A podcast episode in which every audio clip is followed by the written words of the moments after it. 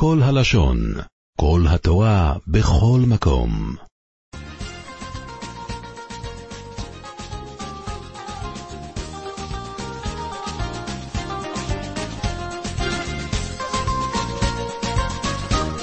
בסייעתא דשמיא נאמר משהו לכבוד יום ל"ג בעומר, יום הילולה דרשב"י. אנחנו אומרים שם בפיוט הנפלא שחיבר מורנו הבן איש חי, נעשה אדם נאמר בעבורך. מה הקשר? למה רק בעבור רבי שמעון בר יוחאי כתוב את המילים נעשה אדם? אז בפשטות היה אפשר להבין שהגמרא במסכת סוכה דף כ"ה עמוד ב' אומרת, ראיתי בני עלייה והם המועטים, אמר רבי שמעון בר יוחאי, ראיתי בני עלייה והם המועטים. אנשים שמחפשים כל הזמן להתעלות, אף פעם לא עוצרים, לא נחים לרגע אחד, הם מועטים, אין הרבה אנשים כאלה. הוא אמר, אם ומי הם? אם אף אחד בעולם לא נמצא, אני ובני הם. אני ובני הם. שמעתי מאבי שליטה, מה זה גאווה? הוא אומר, יש בני עלייה ואני והבן שלי מהם? אומר רבי שמעון בר יוחאי, זה, זה מטרה, זה לא שהוא מספר. אני אהיה מבני עלייה, אם יהיו עוד אנשים הנה מה טוב, לא יהיה אף אחד, אני ובני הם. זה המטרה של כל יהודי, נעשה אדם. אומר הקדוש ברוך הוא, אתה יודע בשביל מה כדאי לברוא את כל העולם? כל העולם לא נברא, אומרת הגמרא בברכות, אלא לצוות למישהו בן עלייה, ירא שמיים. להיות לצוותא, שיהיה לו אנשים שיכינו בשבילו, שיהיה לו אווירה, שיהיה לו מניין, שיהיה לו בית כנסת, שיהיה לו את כל... הכל בשביל אדם אחד. נעשה אדם נאמר בעבורך. אבל יש פירוש מאוד מאוד יפה, שכתוב בגמרא במסכת עירובין, שדף י"ג עמוד ב', שחכמי ישראל נמנו וגמרו, שנוח לו לאדם שלא נברא יותר משנברא. אומר המהרש"א שם, מה זה נמנו וגמרו? אומר, יש לנו תרי"ג מצוות, הם מחולקים שסה, שלוש מאות שישים וחמש מצוות לא תעשה, כלומר שלוש מאות שישים וחמש עבירות. כלומר, אל תעשה, אל תלבש שעטנז, אל תנקום, אל תשנא. ויש רמ"ח, מאתיים ארבעים ושמונה, מצוות עשה. אז יש יותר סיכוי ליפול בעבירה, כי זה פעולות לא לעשות, מאשר מצוות. נמנו כשמנעו את המצוות, וגמרו, נוח לו שלא נברא. כל זה נכון, לפי רבי יהודה, שדבר שאדם שעשה מלאכה בלי כוונה, אז רבי יהודה מחייב. למה רבי יהודה מחייב? לא מעניין מה חשבת, לא מעניין מה תכננת. אנחנו מסתכלים על התוצאה. עשית מלאכה, גרמת ספסל. הספסל הזה עשה חרישה, חריץ בקרקע, חרשת את הקרקע. אני לא התכוונתי בכלל לחרישה, אבל עשית, עשית חריש, חרישה, יש פה מלאכה, לא מעניין הכוונה שלך. לפי רבי יהודה, באמת יותר קל לעבור על מצוות לא תעשה, יש יותר סיכוי, כי יש יותר אפשרויות מאשר מצוות תעשה. אבל לפי רבי שמעון, דבר שאינו מתכוון פטור. ומה העומק בדברי רבי שמעון? למה דבר שאינו מתכוון פטור? בגלל שהוא אומר, נכון שיצא לך חריץ באדמה כשגררת ספסל, אבל מה אתה רצית? אני רציתי ספסל, פשוט אני צריך ספסל שם, יש לי אורחים. בכלל לא רציתי את החרישה. בשמיים לא מסתכלים רק על המעשה, אלא מסתכלים גם על המחשבה. נמצא אם כן שלפי רבי שמעון, כשאדם יש לו מצווה, לא יש לו מאתיים ארבעים ושמונה מצוות, יש לו מאתיים ארבעים ושמונה מעשים, יש לו עוד מאתיים ארבעים ושמונה מחשבות. יש פה סך הכל ארבע מאות תשעים ושש מצוות, ככה נכפיל מאתיים ארבעים ושמונה כפול שתיים, שזה מאה שלושים ואחת יותר מ-שלוש מאות שישים וחמש לאווים. אז נעשה אדם, כשנוח לו שלא נברא, אבל לפי שיטת רבי שמעון, נעשה אדם, כן כדאי, נאמר בעבורך. על פי השיטה שלך רבי שמעון, בדבר שאינו מתכוון, לכן הקדוש ברוך הוא ברא את האדם בעולם. זאת אומרת שרבי שמעון מלמד אותנו, שהקדוש ברוך הוא נותן ערך מיוחד למחשבה. ולכן בזוהר הקדוש יש לפני כל מצווה לשם ייחוד, קודשה בריך ושכין, תתכוון, תעשה משהו, תחשוב. המחשבה היא משכן המוח, היא משכן השכינה. האדם נמצא איפה שהמחשבה שלו נמצאת, זה המקום שלו. כל תורת הסוד היא תורת המחשבה, הכל עם כוונות. אתה קורא שם מילה, הם קוראים מילה אחת ויש להם דפים שלמים של כוונות שהם צריכים לכוון. זה רבי שמעון.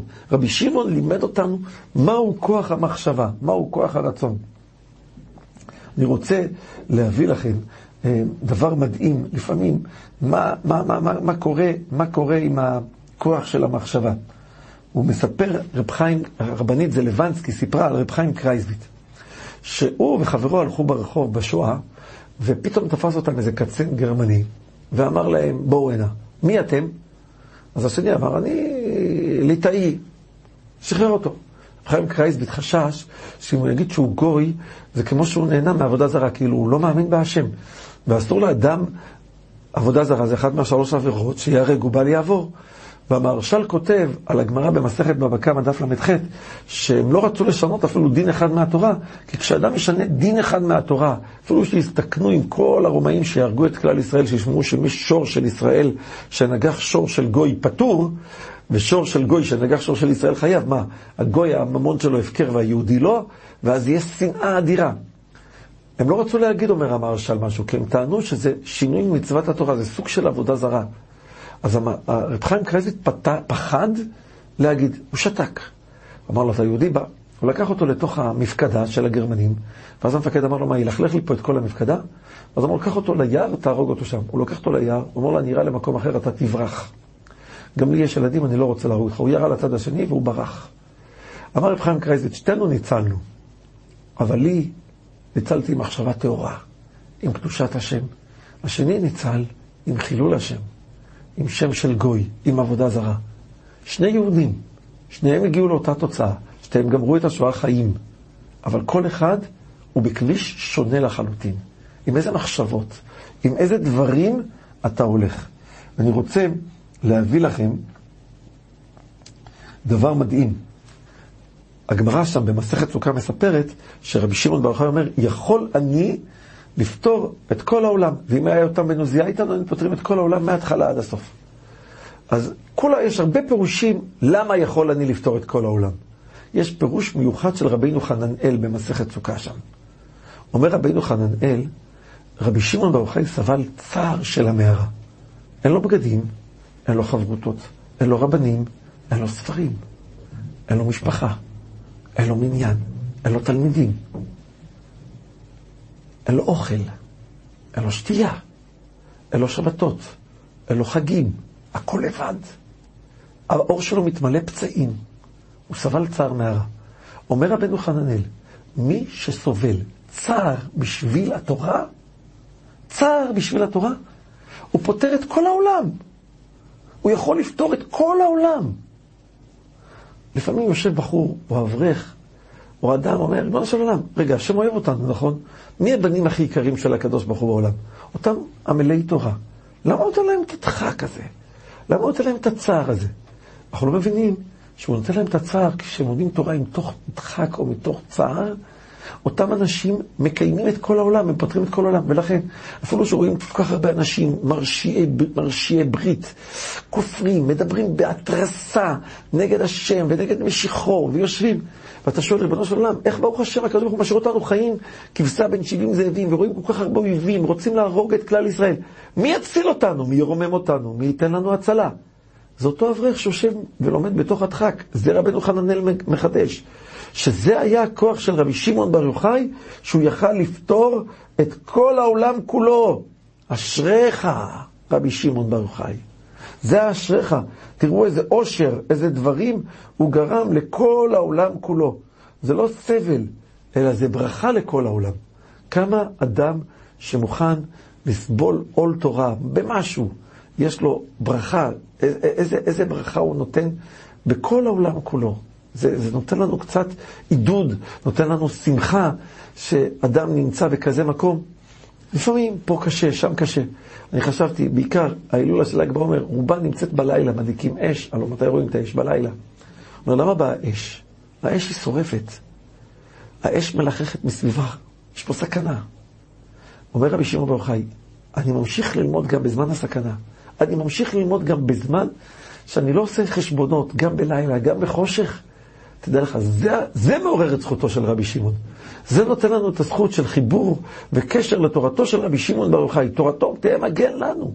היא מאירת עינינו. אתה יודע למה? כי גם אנחנו יש לנו איזשהו צער. גם אנחנו לומדים מתוך אנשים שמסיתים ומדיחים נגדנו. ואומרים, אסור, אסור לך ללמוד תורה, אסור לך לגדול. הם רוצים להפיל אותנו למטה. ואנחנו לא נופלים, יושבים בתוך מערה, סוגרים את עצמנו באיזה היכל של ישיבה, היכל של כולל, איזה בית כנסת, איזה בית מדרש, ולשבת וללמוד שם תורה, בלי חשבונות, לא להסתכל, לא ימין ולא שמאל. זה הסוד לחבר אותנו לרבי שמעון בר יוחאי. נעשה אדם נאמר בעבורך. גם אם אתה לא הצלחת ללמוד, לפחות תרצה ללמוד. לפחות יכאב לך הלב שאתה לא זוכה ללמוד. כשאדם ידע מה הוא יכול לזכות בעוד דקה של לימוד תורה, בעוד ערך של מצווה. תן הקדוש ברוך הוא לכולנו שזכותו של רבי שמעון בר יוחאי תגן עלינו ועל כל ישראל, שיביא לנו הקדוש ברוך הוא במהרה כבר את משיח צדקנו במהרה בימינו, אמן ואמן. עולם שלם של תוכן מחכה לך בכל הלשון. אפס שלוש שש אחת שבע אחת אחת אחת אחת